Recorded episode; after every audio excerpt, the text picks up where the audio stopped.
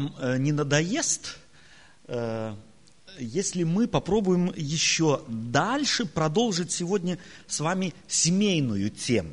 Но уже, может быть, больше так не так, как мы делали в э, нашей библейском часе, а посмотреть именно, как некоторые, как или еще один раз семью со всей ее сложностью, то есть так сказать, обязанности отца, обязанности матери, сыновей, сыновей, детей и так далее и тому подобное. И что можно, чему можно, так сказать, поучиться в этой истории, где можно заметить, что нам не нужно бы делать. И вот э, давайте мы с, с вами это и сделаем. Мы прочитаем с вами э, из книги «Бытие», 27 главы, буквально э, с первого стиха. Собственно говоря, эту историю мы несколько недель тому назад в библейском часе тоже разбирали, и э, она, так сказать, интенсивно ее читая, она меня подвигла на то, чтобы, может быть, на самом деле попробовать э, кое-какие вещи подчеркнуть еще раз и еще раз, может быть, поставить в центр нашего внимания. Забегая вперед, хочу сказать, или не устану говорить о том, что мне Библия уже нравится тем, что она не э, делает из библейских персонажей безгрешных э, людей, безгрешной личности. Она оставляет их вот такими слабыми, немощными людьми.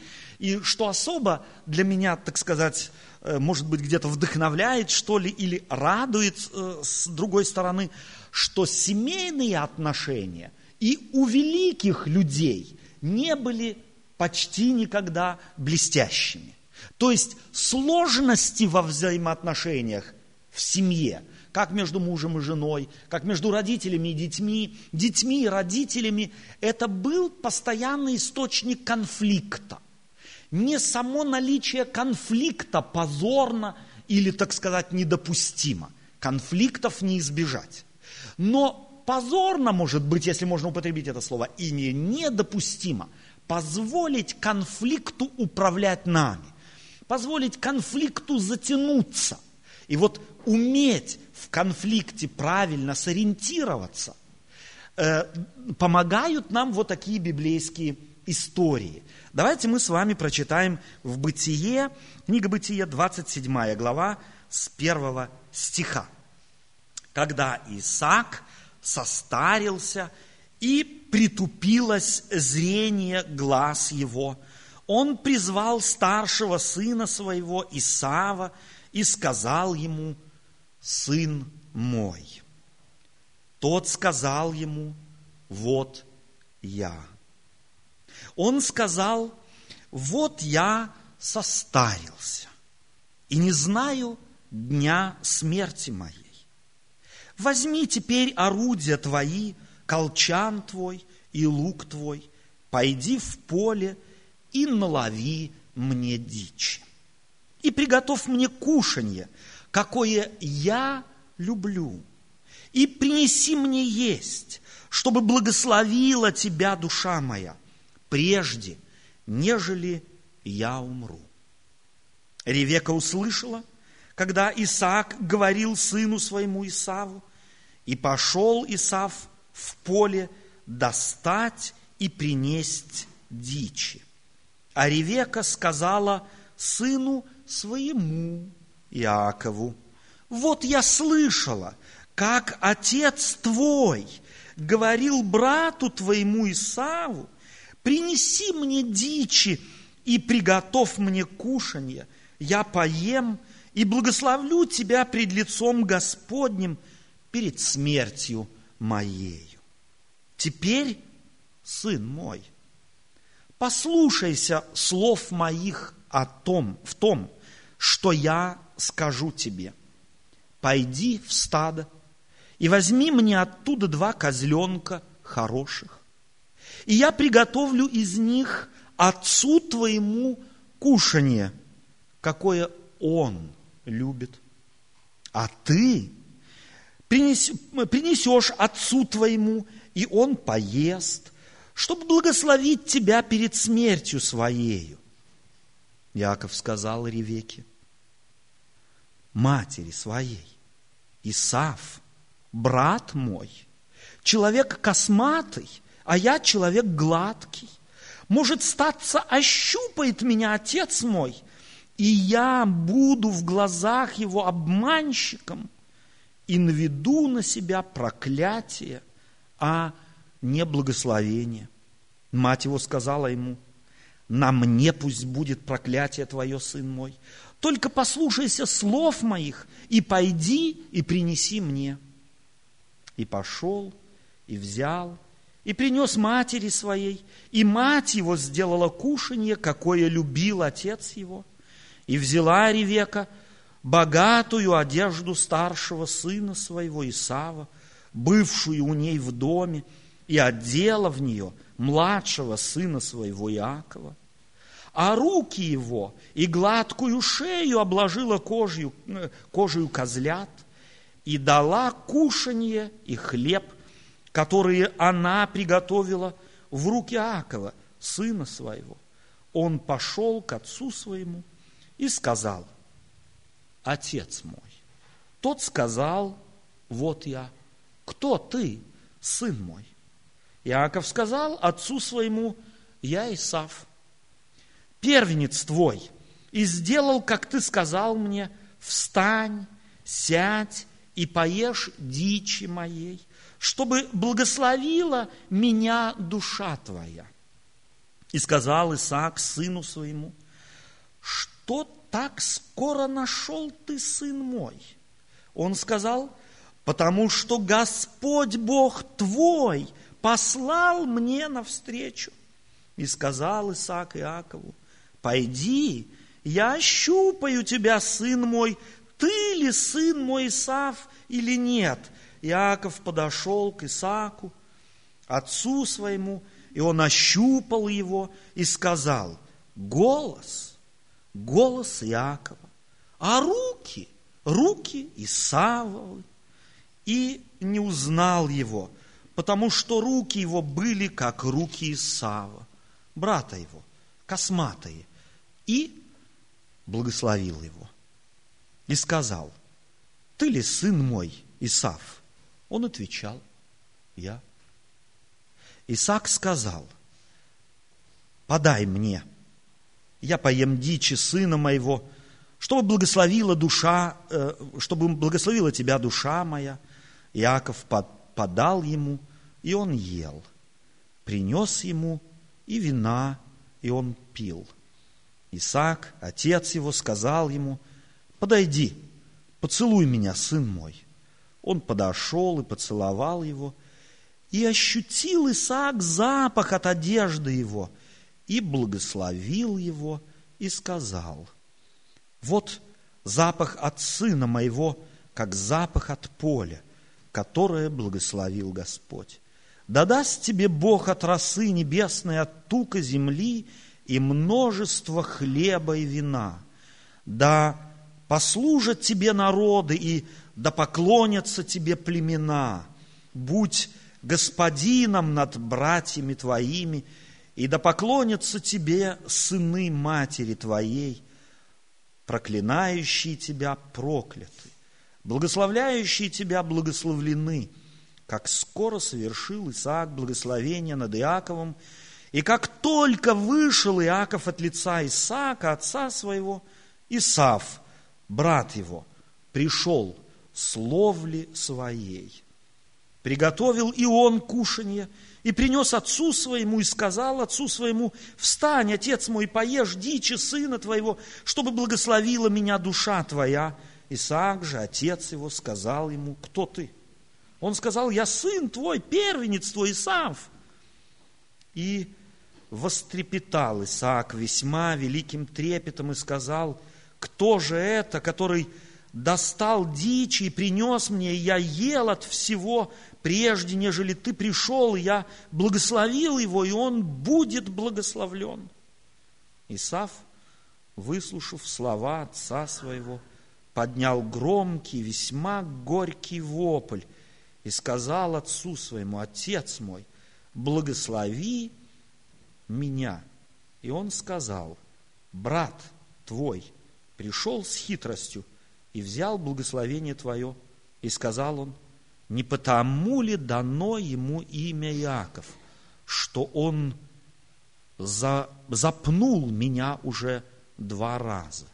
Он взял первенство мое, и вот теперь взял благословение мое, и еще сказал, неужели ты не оставил мне благословение? Иногда стоит библейские тексты читать вслух. Их на самом деле иногда стоит читать вслух. Не вот так вот пробежавшись, без знаков препинания и не прочувствовав текста. Библейский текст так и написан, чтобы его читали вслух. Потому что авторы библейских текстов в те времена, когда писали их, знали, что текст не будет читаться про себя. Древние не владели искусством чтения текстов про себя. Они всегда читали их вслух. И это особый, особая возможность или еще один канал подойти к библейскому тексту ближе. Читать его на самом деле вслух. Друг другу дома вечером. Короткие отрывки из Библии читать друг другу вечером. На самом деле неплохо, может быть, тогда нам сны будут сниться другие. Потому что говорят о том, что последние мысли, от которых мы засыпали, они, как правило, из подсознания достают то, так сказать, вынося на поверхность, что потом нам снится. Так вот, может быть, меньше станет кошмаров сниться, если мы на самом деле перед сном будем не телевизор смотреть, и не сплетнями какими-то, так сказать, заниматься, а может быть, на самом деле заведем в наших семьях такую хорошую традицию прочитать какой-нибудь отрывок, библейский отрывок вслух. Вот он занял у меня где-то две минуты чтения этого отрывка. А сколько там, если можно так сказать, э, причин, или, может быть, э, толчков для размышления. Давайте мы посмотрим на эту семью. И в этом тексте на самом деле дано немало указаний на то, что это была за семья. В принципе, то, что мы здесь видим, называем семьей, это семьей не было. Потому что каждый жил своими планами, каждый жил своими намерениями, и каждый жил как бы про себя и для себя. Здесь уже в обращении отца к сыну и к матери, к сыну расставлены, так сказать, важные, э, если можно так сказать, ударения. И Исаак обращается к Исаву и говорит, подойди ко мне, сын мой. Будто у него не два сына, а один. И это был факт. Для Исаака, второго сына, Иакова как бы не существовало. Он игнорировал его, потому что у него был любимый сын. И давайте мы здесь одну вещь подчеркнем для себя, чтобы мы чисто информативно, может быть, знали. И это, может быть, снимет с нас и некую нагрузку, особенно в семьях, где у нас несколько детей или несколько внуков. Первое. Мы как родители, не можем всех детей любить одинаково. По-моему, здесь уже об этом говорили. Мы не можем детей любить одинаково, но мы не имеем права игнорировать кого-то из детей, если какой-то из детей не нравится нам своими талантами или отсутствием каких-то своим нравом, своими, так сказать, э, может быть, нелегким характером, или, может быть, ребенок не разделяет мою точку зрения, и уже я его невольно, так мы сложены, начинаю игнорировать. В жизни Исаака это имело место. Если мы вспомним предысторию, когда его жена, э, так сказать, была беременна детьми, двойняшками, близнецами, то она переживала что-то невероятное. Первая ее, собственно говоря, и последняя, известна первая беременность. И она ее переживала как, как некий, так сказать, непонятный, сложный процесс. В этом даже в, в Библии упоминается, что эти два младенца в ее утробе настолько были живы, что, так сказать, она воспринимала это как войну, происходящую в ее утробе. Настолько это ее беспокоило, что она взмолилась Богу и стала спрашивать, что это такое. И ответ Божий был ей, два народа борются в тебе. И Бог говорит ей, младший будет управлять, если можно так сказать, господствовать над старшим. И эта мать приняла к сердцу. И когда родился, подробности рождения этих двух детей даже описываются в Библии, что вроде один должен был родиться первым, а потом, так сказать, родился не тот, кто должен был родиться, и второй держал первого за пету подробности описываются. Он его держал, не хотел его отпустить, даже из утробы исходя. Так красочно Библия описывает драматические события появления на свет этих двух детей. И вся жизнь их сплошная драма. Так он говорит, уже запнул меня мой брат. Иаков говорит о своем младшем брате, то бишь держал меня, не отпускал, скорее всего, мать рассказывала детям о вот этой, там, ее переживании, когда носила она детей своих под сердцем, и об этом ответе Божием, который она получила. Она все это сыновьям своим рассказывала, и не без того, что и до отца все эти рассказы ведь дошли. Отец тоже знал – кто есть кто, и какова роль первородного, и какова роль родившимся вторым. Но Исаку не нравилась вся эта история. Это все женские сплетни, это все женские чувства. Должна быть логика, а логика такова, кто первый родился, тот и первый, а кто второй родился, тот и второй. И нечего здесь разводить антимонии. Таков был Иаков. Вот черно и белое, нечего здесь, так сказать, начинать долго рассусоливать. Но коль скоро жена его настаивала на том, желая все-таки, скорее всего, на протяжении всей жизни его, так сказать, сориентировать в соответствии с волей Божией, потому что для нее это было не второстепенное дело, то этим самым она добилась, скорее всего, еще большего отторжения им того, в чем хотела его переубедить.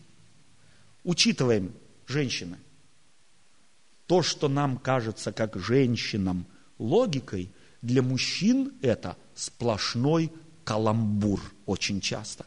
И чем чаще, интенсивнее женщины стараются мужчин переубедить в чем-то, тем интенсивнее они себя, от себя их отталкивают. То есть противопоставляют. И, скорее всего, это была ошибкой Ревеки, которую она здесь, которую она здесь допустила. И таким образом где-то и заведено было в их жизни говорить «твой сын и мой сын». Вам приходилось в жизни сталкиваться с таким? Мне да. В семье твой сын и твоя, а то твоя дочь. И на самом деле такое бывает мы, родители, можем противопоставить себе детей. Где такое мыслимо? Но такое на самом деле возможно и даже на страницах Священного Писания это закреплено. Настолько, что Ревека говорила Якову, мой сын, а то сын твоего отца. А отец говорил, мой сын, а то сын твоей матери. Можете себе такое представить?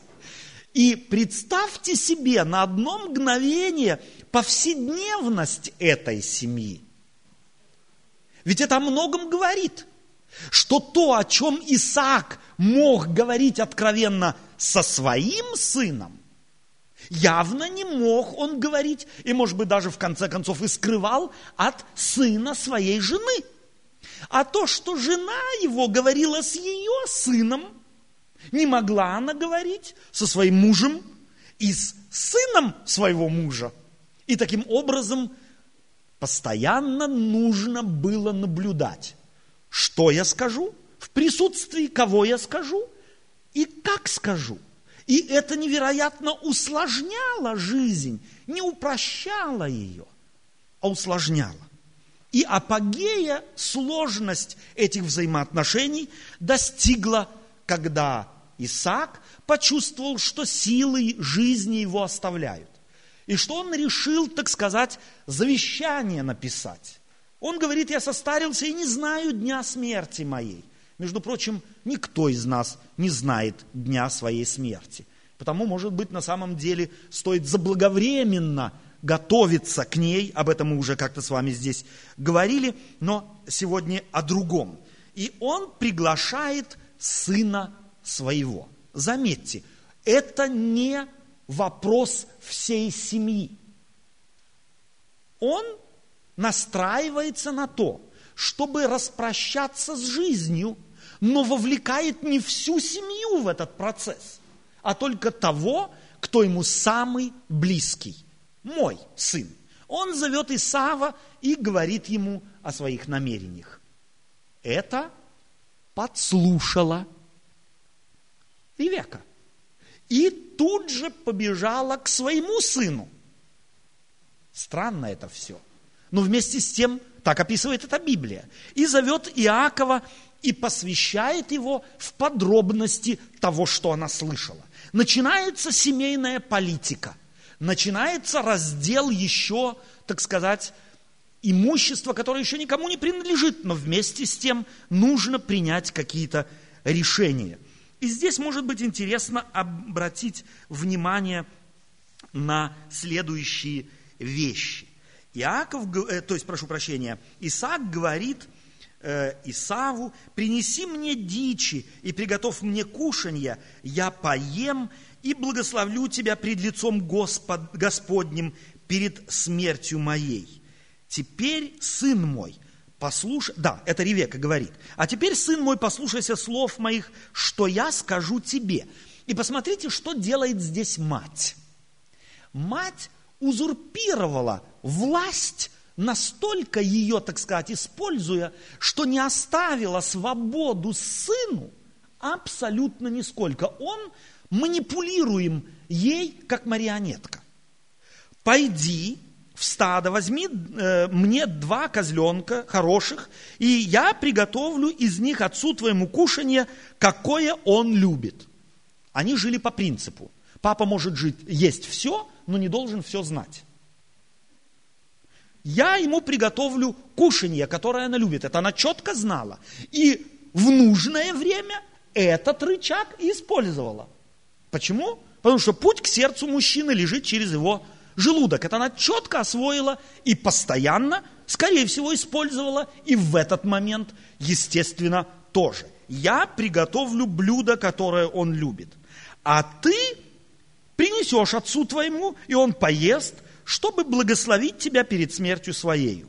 И обратите внимание, здесь Исаак начинает, э, прошу прощения, Иаков начинает сопротивляться. Иаков говорит Ревеке, матери своей, Исаф ведь брат мой – ты почему разделила нас?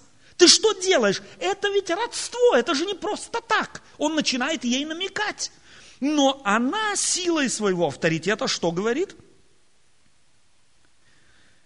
Может статься, потом говорит Иаков дальше, ощупает меня отец мой, и я буду в глазах его обманщиком. Какой морали – научился Иаков в семье своей матери и своего отца?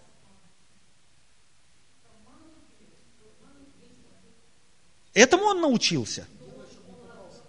Нет. Он научился одному принципу. Делай, но не попадайся. Он ведь был извращен внутренне. Его пугало не факт обмана, его пугал факт обнаружения обмана. Он не говорит маме, стоп, мама, с этим я не согласен. Этого я принципиально делать не буду. Он говорит ей, а что, если это все обнаружится? И я тогда буду обманщиком? Мама не говорит, слушай, милый мой, как же я могла до этой элементарной вещи не догадаться? Нет. До нее не достреливает абсолютно, до нее это не доходит. Она что говорит в ответ на этот аргумент своего сына? Мать сказала ему, на мне пусть будет проклятие. Я беру на себя всю ответственность. Я спрашиваю, можно взять ответственность другого на себя? Это только теоретически. Практически за каждый поступок отвечает тот, кто его делает. И здесь, используя неопытность своего сына, Ревека говорит ему, проклятие, если будет, если обнаружится, ты будешь проклят, забудь, спокойно живи, все это будет на мне. Я беру последствия на себя, забывая, что это невозможно. Это риторический аргумент, который фактически не функционирует. Как часто мы такими аргументами пользуемся в жизни? Как часто? Пусть не в таких, может быть, решающих моментах. Да я уже что-нибудь придумаю. Ты делая, я уже что-нибудь придумаю. Слышали? Сами говорили. Это тот же принцип. Человек не изменился в жизни, он остался таким классическим. И если он зафиксировался на чем-то, ему обязательно что-то надо, он принесет в жертву все. И честь, и имя, и еще и в жертву своих ближних. Ты не беспокойся, за свой авторитет не беспокойся. Я его, эти последствия возьму на, на себя. Но можно их взять на себя? Давайте мы будем учитывать одну вещь. Я, ты, мы с вами, каждый в отдельности отвечает за, свои поступки. И невозможно последствия их свалить на кого-то. И я не могу сказать, как Иакову невозможно было сказать, это моя мама. У тебя что, своей головы нету? Ты что, не взрослый человек? Ты не несешь ответственности за свои поступки, тогда тебе надо в психушку. Но если ты не в психушке, тогда неси ответственность за свои поступки и принятые решения сам. Другой может подсказать, другой может намекнуть, может предложить, но выбор всегда остается за мной, за тем, кто либо соглашается, либо не соглашается. Свободы выбора – никто никогда лишен быть не может. И давайте мы не будем позволять себе лишать нас свободы выбора ни в семейных взаимоотношениях, ни в каких других взаимоотношениях. Помня всегда, всегда четко, что право выбора всегда остается за мной. И пусть мной или через меня никто не делает никаких выборов. Иаков сказал Ревеке, матери своей, Исав, брат мой. Это мой брат. Между ними был загнан клин. Плюс он говорит, он другой, чем я. И если отец начнет ощупывать, то может эта вся ложь, э, так сказать, обнаружиться. И тем не менее, Ревеке удалось его, его уговорить, и он уходит и делает то, что делает. И то, что он на самом деле по природе своей, вследствие вот этих вот несбалансированных, нездоровых отношений между родителями, был по природе своей лжец, видно, видно из всей последующей истории. Обратите внимание на некоторые детали э, этой истории. И взяла Ревека богатую одежду старшего сына своего Исава, бывшую у нее в доме, и одела в нее младшего сына своего Иакова, а руки его и гладкую шею его обложила кожей у козлят. Сколько фантазии она проявила! Она, скорее всего, этим жила всю жизнь. Ну, простите меня, спонтанно такая идея не появится. У нее уже эта кожа козлят была приготовлена заранее, чтобы, так сказать, слепой отец не мог догадаться о подлоге. Естественно, глазами не видит, одежду Потому что тогда-то они не стирали в стиральных машинках каждую неделю одежду. Она как один раз, так сказать, была куплена, так ее и не чистили, собственно говоря. И этот, э, так сказать, обоняние или запах э, человека характеризовал его. И руки его, так сказать, и шею она обложила кожей козлят. И дала кушанье и хлеб, который она приготовила в руки Иакова, сына своего. Он пошел к отцу своему и сказал, и слушайте, что он говорит. Собственно говоря, как профессиональный лжец, будто он это репетировал всю жизнь. Он не краснеет, не запинается, не заикается, ничего. Он говорит, отец мой, тот сказал, вот я, кто ты, сын мой? У отца, так сказать, будто он сердцем, душой, желудком, я не знаю, чем мужчины могут чувствовать. Оказывается, у мужчин тоже есть шестое чувство, что здесь что-то не, так сказать, белыми нитками шито. Иаков сказал отцу своему, я Исав, первенец твой, не запнулся, не заикнулся, так что у Иакова, так сказать, то есть, прошу прощения, у Исаака не появилось сомнения. Почему он так ведет себя? Его, видно, уже не первый раз в жизни надували в семье, и потому он каждый шаг проверяет. Он каждый шаг проверяет. Представьте себе вам жить в семье, где вы каждый шаг проверяете, вынуждены проверять, потому что боитесь, что вас надуют. А представьте себе другую сторону, живущую с вами, которую проверяют, как она себя будет чувствовать. О, опять не верят, о, опять проверяют, о, опять, так сказать, контроль, как она себя будет чувствовать. И это в процессе жизни на самом деле отторгает людей и делает их совершенно чужими людьми на самом деле. И как Могло случиться, что Иаков был таков, как профессиональный, так сказать, лжец. Потому что воспитываются люди не тем, что мама с папой говорит. Обманывать нельзя, честным нужно быть и так далее и тому подобное. Воспитываются они тем, как мама с папой живут, как мама с папой относятся друг к другу. Говорить мы можем, что хотим – но воспитывает наших детей и наших внуков наше поведение, а не наши слова, наши высокие фразы и наше призвание к нравственности и к морали. Моральны ли мы, нравственны ли мы, это определяет и будущее наших детей и закладывает в их разуме ориентиры соответствующие. Либо на изворотливость и ложь, либо на чистоту и искренность. Меня поражает эта извращенность души Иакова. Кто ты, сын мой? Он говорит, я Исав, первенец твой.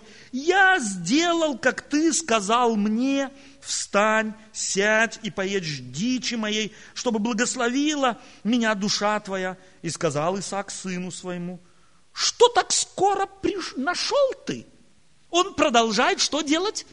проверять, потому что все нелогично для него. Он где-то чувства его подсказывают, здесь что-то не в порядке. И он говорит, что так скоро нашел ты, сын мой? Он сказал, это меня потрясает. Потому что Господь, Бог твой послал мне навстречу. Кто послал ему навстречу? Мама. Мама положила на тарелку, мама сварила, мама приготовила, мама надела, мама на шею навязала, на руки навязала. А он говорит, Господь Бог. Он врет и не, запинается. И даже именем Господа все это дело еще и зацементировать хочет. Вы чувствуете, насколько он прожженный.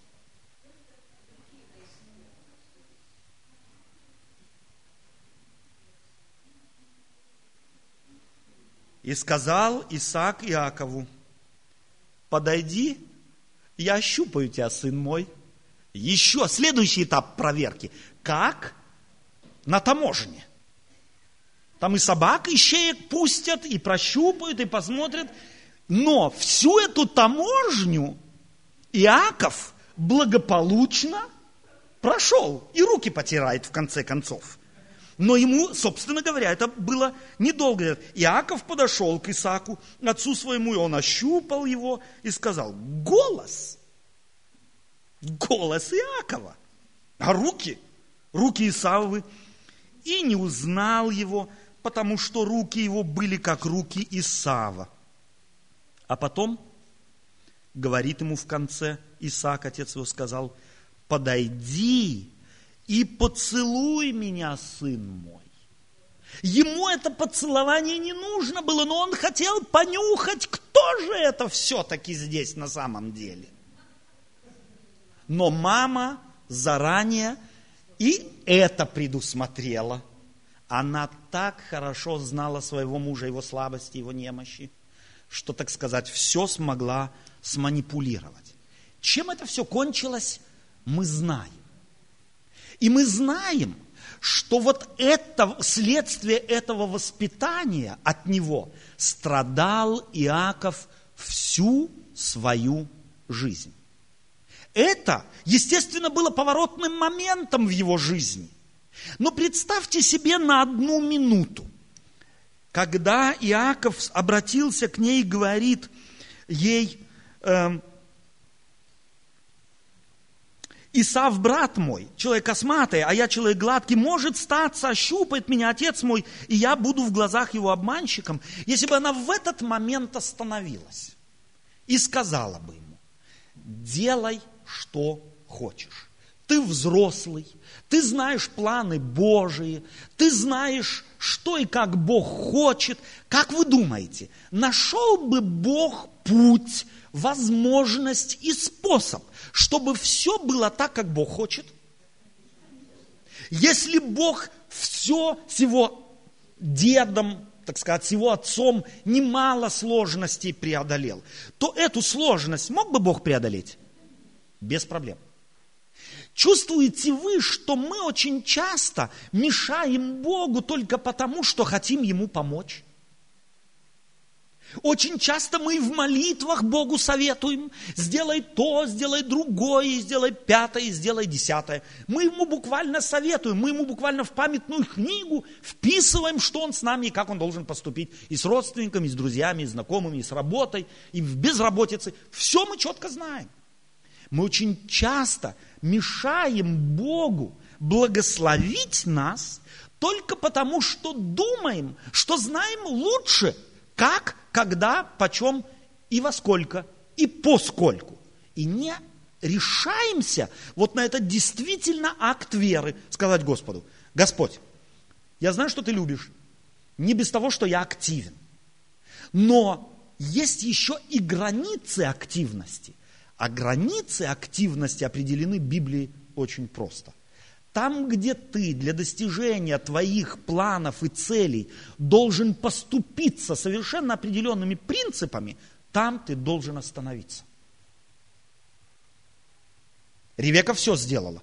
Говорить говорила, убеждать убеждала. Настолько, что, так сказать, поделили детей между собой. Но вот здесь уже была граница, здесь она должна была остановиться и ни в коем случае не пойти на поводу у лжи и не втаскивать в эту ложь своего сына. Но потрясающим является во всем этом то, что Бог не оставляет. Вопреки всему, на самом деле, очень неприглядному лицу этой семьи, очень неприглядных взаимоотношений в этой семье, Бог, тем не менее, их не оставляет. И это то Евангелие, то, та радостная весть, которая заключена в этой, на первый взгляд, и на второй, и на третий тоже очень неприглядной истории. Бог остается принципиально верен своим обещаниям. Бог является любовью, и по-другому быть не может. И эту любовь на протяжении всей жизни Иакова Бог – ему являет. И после того не буду, так сказать, задерживать ваше внимание, э, когда Иакову приходится бежать, когда Иса, э, его брат Исав невероятно расстроенный принимает решение его убить, когда наступят дни печали по отцу. Это доходит до матери, и мать дает ему, естественно, может быть, единственный в жизни разумный совет. Беги как можешь дальше и живи там, пока не уляжется гнев брата твоего. И Иаков, собственно говоря, э, поступает по ее совету, и когда он остается совершенно одиноким, и некому, некому ему поплакаться, некому ему сказать о своих болях, страхах и переживаниях, когда он остается во мраке ночном, Бог приходит к нему и говорит, я с тобою, и я благословлю тебя, и я верну тебя, и я исполню все, что я обещал. Я исполню. Не потому что, а вопреки всего, что ты накуролесил, что мама твоя накуролесила, что папа в своей твердолобости понять не мог. Все это я игнорирую. Я сделаю все, что обещал. И потому мы можем радоваться жизни – Бог обещал, что благословит каждого человека, который хоть маломальски стремится э, тому, чтобы привести свою жизнь в соответствии с Его волей, впускает Бога в свою жизнь. Итак, иногда наш эгоизм настолько нами овладевает, что мы забываем все. Но Бог не забывает своих обещаний. Бог остается нам верным. И с этим Богом мы можем жить и преодолевать сложности в нашей жизни. История эта записана не для того, чтобы просто ее прочитать, а для того, чтобы научиться совершенно определенным принципам. Мы не можем любить детей равно. Забудьте это. Это моя бабушка говорила, и моя мама говорила. Я всех людей, детей люблю одинаково. Это неправда. Невозможно их любить одинаково. Каждого мы любим в соответствии с его дарами, талантами и нашими способностями. Каждый ребенок – личность. И у каждой личности есть и негативные стороны характера, которые мы любить не можем. И интересно, что очень часто мы в наших детях не любим больше всего то, от чего страдаем сами, чем сами мучаемся. Но дети наследуют наш характер, наши гены. И потому нам, естественно, приходится их и терпеть. Нам приходится их носить. И мы должны не забывать одну вещь, которую здесь забыла Ревека, а может быть не знала, не знаю, что функции наши как родителей в семье постоянно меняются. В начале нашей, так сказать, родительской жизни они являются функциями, если можно так сказать, равными Богу. То есть через нас Бог дарит жизнь детям. Только Бог может дарить жизнь, и Он через родителей дарит жизнь детям. Это функции Бога. Потом следующая функция, когда дети, ребенок родился, это функции воспитателя, если хотите, педагога.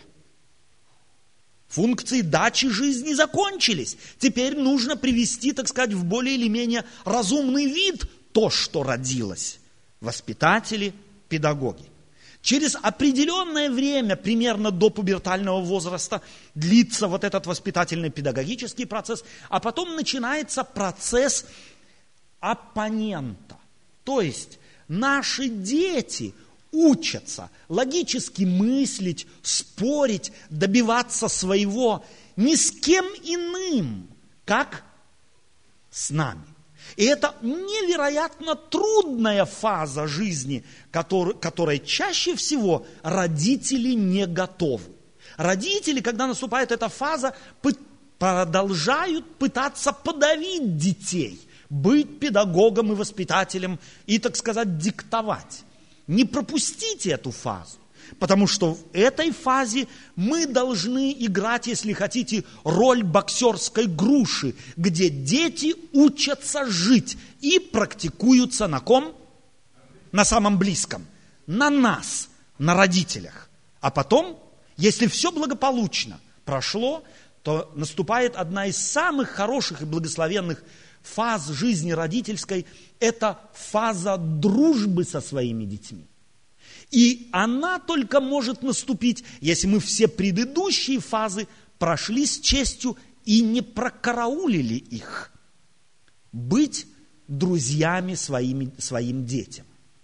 Это значит, мы советуем им, они советуют нам, но мы оставляем право выбора за каждым. Дети право выбора за родителями, а родители право выбора за детьми. И даже тогда, когда нам очень трудно согласиться с каким-то выбором нашего ребенка, потому что в силу опыта мы знаем, ну наломает же дров. Я всегда спрашиваю себя и спрашиваю родителей, которым трудно принять решение их детей, а ты что, дров не ломал? И мы очень часто забываем, что мы-то тоже делали наш выбор. Оставляйте свободу детей свободой. Подготовьте их к вот этой фазе пользоваться свободой.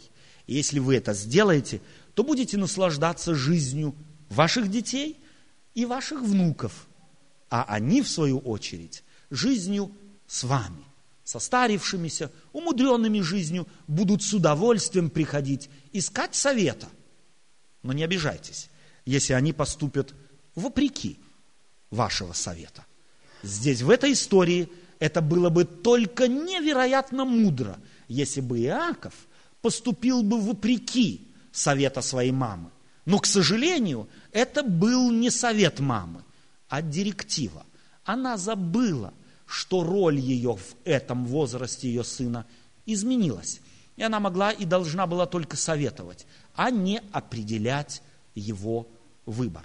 И пусть Бог нам поможет – эти отношения в семье строить так, как Бог их предусмотрел. И пусть Бог вас благословит. Аминь.